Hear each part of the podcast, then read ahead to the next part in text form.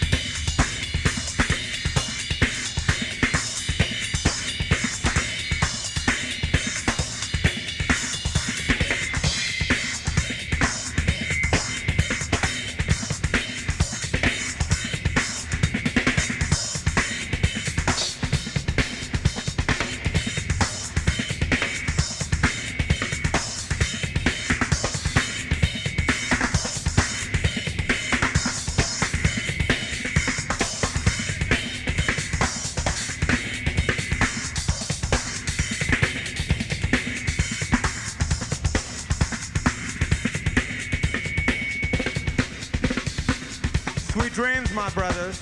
Good night.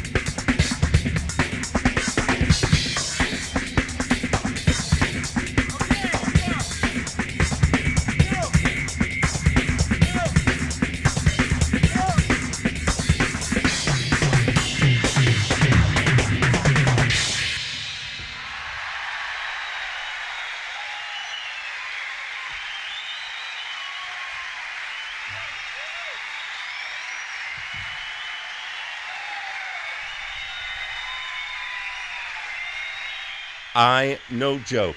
All uh we could be a little snide ourselves once in a while. No. no, I am from California. Everything is beautiful. but uh, no kidding, these guys tore that place up. I mean, that was that's a that was a barn burner. That crowd, those people, they don't want to go home. Yeah, and you know what? And it's funny because it is not British. I'm sorry. It's, it's funny because it's not British music. It's not British rock. It's very traditional American rock, and it's very traditional American rock with overtones of country and blues. And uh, I don't think anything, anything, even remotely. In fact, I would go so far as to say, and I'm sure some rock uh, historian will come up with the uh, antidote for what I'm about to say, but I am pretty sure there's nothing in the annals of British rock that resemble that. Well, you know, it's funny. Let me back out for a moment and say, because people do tune, believe it or not, people tune out sometimes, but people also tune in, so it's okay. I know. I Can't believe it. I thought I was riveting. I know, I know, I know. And we can see you, by the way. We can see you through the radio. You don't think we can, but we can. And uh, you're listening to WKCR. I'm Mitch Goldman. I have the abundant pleasure of being here in the studio with Arturo O'Farrill. And he selected Steely Dan, and sure enough, new glimmers and uh, glows and uh, are, are reveal themselves under his listening. And I'm I'm hearing all kinds of new stuff from this band that I've loved for many years. And uh, yes, 1974 Rainbow Theatre in London. Um, so that's kind of where we are. And you know, it's that's an interesting thing. And you get to travel around the world. You see this. There are artists whose work seems to transcend barriers, and other artists, no lesser or greater, who, for whatever reason, maybe reasons we might imagine we might know, uh, it doesn't go beyond the country or or part of the country, and the same thing coming back the other way too. yeah, no, I've, I've, I've, I've had the privilege of touring with Harry Belafonte all over the world, and one would imagine that that uh, that was a uniquely American or traditional experience. But we could travel all over the world to Harry, and uh, people knew who he was and knew his repertoire. And then, as a matter of fact, it's really funny because we we did a concert in Shanghai as the Afro Latin Jazz Orchestra in the early years of the Afro Latin Jazz Orchestra. And I wondered who in in Shanghai is going to have any.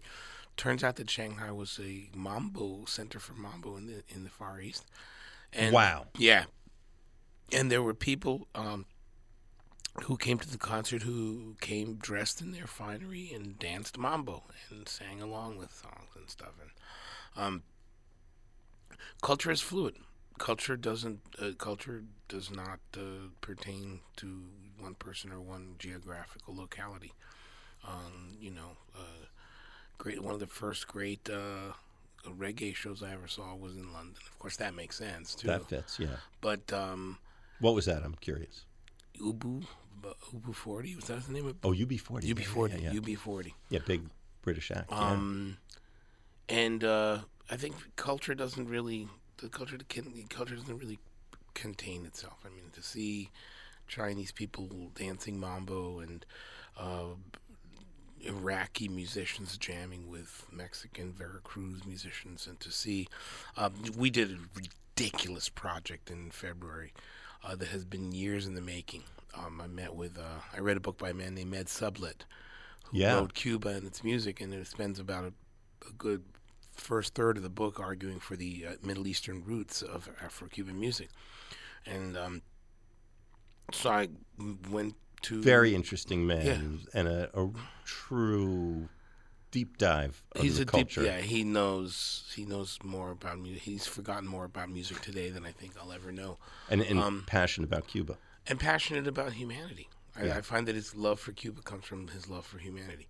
But he, he you know, so I went to uh, Kuwait and uh, and Abu Dhabi and met with uh, local musicians, traditional pearl diving percussion musicians, and and we decided to put on this great concert in um, in Abu Dhabi uh, with the Afro Latin Jazz Orchestra and uh, an oudist from Fajayda, uh, percussion ensemble from Kuwait, uh, trumpet player, a Bahrain-born trumpet player, and a singer from Morocco, and uh, and uh, we did a concert called "The Middle Eastern Roots of Afro-Cuban Jazz." And Wow. there was a moment when we were rehearsing.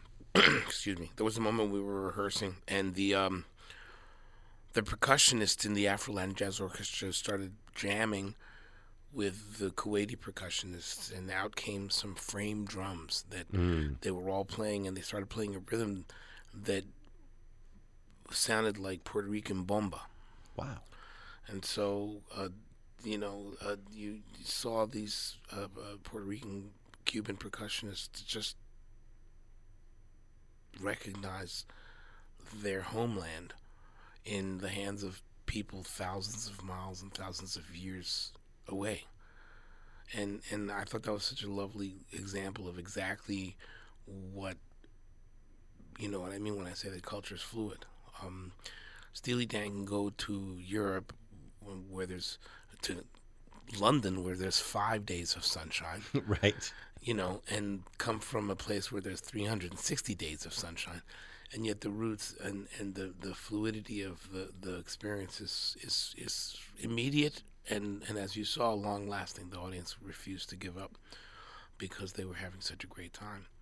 A lot of that has to do with the great, and I believe this. A lot of that has to do with the great musicianship too of Steely Dan, the great guitar playing of Steely Yeah. Dan. Yeah.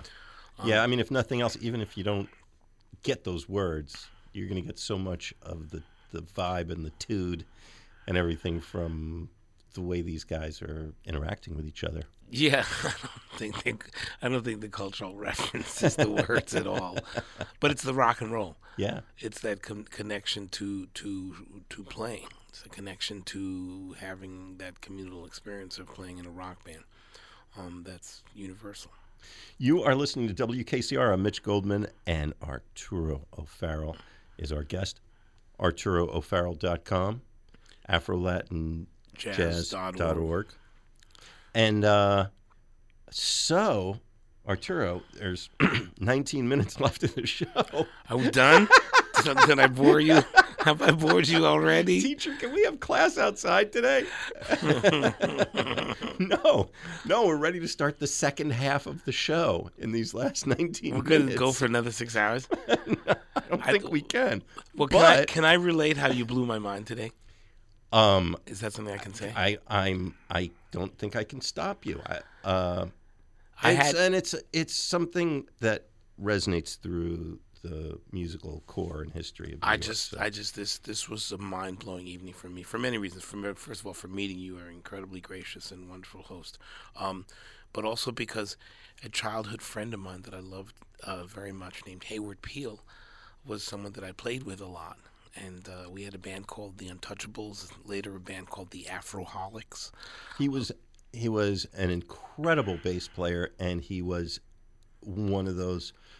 And I say this, I knew him far less well than you did, but even as tangentially as I knew him, he was an incredibly bright light, a very dynamic person who He like was a, in command of every room he walked in, and he was one of those people who didn't read a single note, but he would sit with his a bassist. By the way, we didn't bassist, say yeah. bassist, bassist, left-hand bassist, bassist who played his bass, his Fender Jazz bass upside down, and uh, he didn't read a single note of music, but he would make these incredible, elaborate compositions and arrangements by teaching each person in the band their part. He would look at the piano player and go, "I want you to go be va va da dee dee va va da dee doo boo boo doo dee boo doo ba," and then he turned to the guitar player and go, "I want you to go zit it dig it gus go boo go dig it doo dee," and he would see, he would, I mean, he would like teach you this until you got it right, and then he'd put the two parts together. There was not a note written, there was no score paper, there was no notation computer, nothing. This was all in his head, and he would make these elaborate things, these elaborate genius level compositions, extended compositions, um, and they were beautiful modern works of art. And um, he disappeared, kind of, and kind of didn't realize uh, quite uh, all the potential he had. But then you told me today that they, that he was the, he is was the father of Jordan Peele. That is what I've gathered. Yeah, which uh, uh, who's uh, Jordan Peele? I, if if you don't know, you should. One of the bright lights of the culture these days, right. and um, s- starting as a comic comedic actor and emerging as a total cultural force director and beyond, yeah. and um, really kind of an inspiration for a lot of a lot of us coming along now. And yeah, to imagine that that's that that whatever it was that Hayward Peele got the ball rolling with. Yeah. Yeah, and it also blew my mind because it also reminds me that whatever you think you are, whatever you think you're doing, whatever you think your situation is, you better know that it's going to change radically. And you better know that whatever uh, creation you've created for yourself and your definition of yourself for now, it may turn out differently. You may actually end up doing a completely different thing and ending up leaving a completely different legacy and a completely different trajectory for people to follow. And um and and so it's good to meet and re-meet people in your life who you've lost remembrance of. Yeah. And in a way, the thing that, that you did for me tonight was just remind me that Hayward Peele was such a, a shining light in, in our lives. And he was the leader of so many of my group of high school friends. And regardless of where we ended up, some of us made some of us didn't, some of us created worlds, some of us didn't, that, that we all shared in common this leader. Um, if any of our listeners are in touch with Jordan Peele, I don't know if he. I'm sure he hasn't heard what you, Arturo O'Farrill, have to say. Um, if he does want to hear it, he should reach out, and yeah, I'm sure to, you would uh, be happy to tell father, him. Yeah. It's um, really stunning story, a very story of New York at that particular period of time. But um, it was pre it was pre um jazz education there was no uh, jazz arts program at manhattan or juilliard or any of these there were two jazz programs in in in uh, in the united states one was north texas and the other one was umass yeah, and uh, so the way you learned that music was by listening to it and going out and playing it.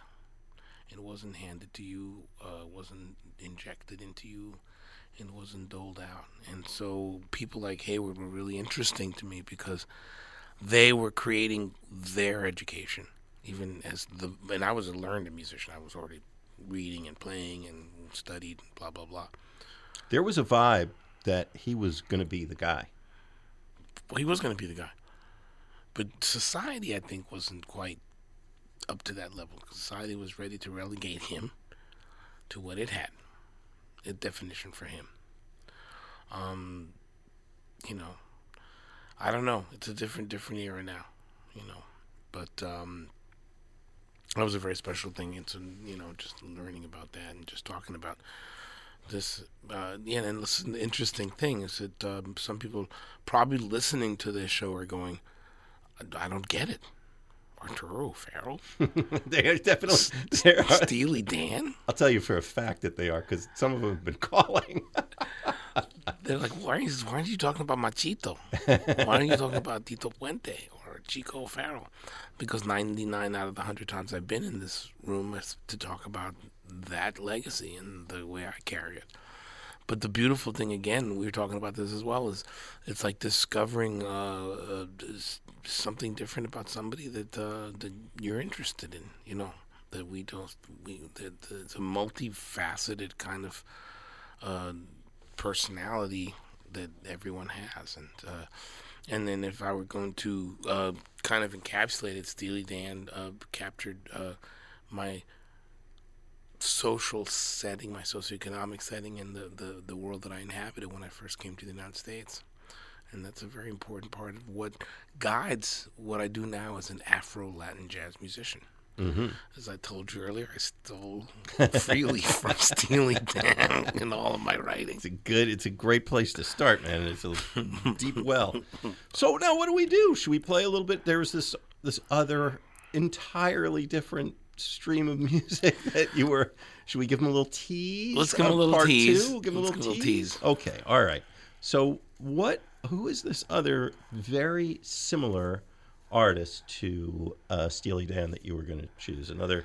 I think he was heavily influenced by them as well. I think this yes, other guy. I think that uh, Olivier Messiaen pre uh, pre he sensed the coming of Steely Dan, Yes. And uh, as in, as as the organist for Notre Dame and the composer, and he understood the meaning of uh, of different worlds converging. One thing I love about uh, Steely Dan that I will liken to Olivier Messiaen is the multiplicity of, of techniques and textures. Mm-hmm. If you listen to Olivier Messiaen's music and you read his book on theory, you will see him draw on any number of sources from which to derive inspiration birds, mystical, mysticism, uh, mathematical uh, computations, and he works this somehow into his theory books. He works into his theory books the idea that there's uh, parallel rhythms, uh, retrograde rhythms, that he bases his compositions on so many principles, and it reminds me a lot of what Steely Dan did, and they use little hillbilly music, a little. Uh, eventually, they're writing music that Wayne Shorter's uh, uh, playing on. So, and and like all the great artists that I love, they they they they're, they're not locked down to a definition of themselves. So this is kind of the great big Arturo aesthetic. You don't have to live in a little dot. You don't have to be a jazz musician. You don't have to be a classical musician. You don't have to be this. You don't have to be that. You can actually live on the continuum. You can actually see the line that stretches from Albert Ayler to Mozart, from Mozart to uh, you know the Mighty Diamonds. If you choose to, you can actually look and see the, the the span is the definition, not the destination. If you look, you can see that the journey from one thing to the next is the most important part of your growth as a human being. And if you see the connection between these artists and the great legacies they left, you might actually see the connection between human beings who are different from you, who don't resemble you, who may not have your skin tone, who may not come from your socioeconomic or social standing or setting. And if you do that, there's actually a chance you might not not be so reticent to put put away things or, or put down things you don't understand just because you don't understand them or because you can't do them. And you might open yourself up to experiences that will enlarge you as a human being. listeners, if you like the music that I play week to week here, you want to follow what Arturo O'Farrill's doing, and he's this man is an antenna. You are constantly pulling in vibrations from around the world and beyond, and generously sharing them with your audience. It's a magnificent thing what you are doing, your life, your work, and uh, I want to encourage everybody to find Pianitis on uh, the socials, P I A N I T I S Instagram. On Instagram, and come to arturoofarrill.com and to afrolatinjazz.org and um, come check him out when it, if you're in New York or when he, he'll be coming to a town near you soon, Yeah, soon. without a doubt, and you don't want to miss it.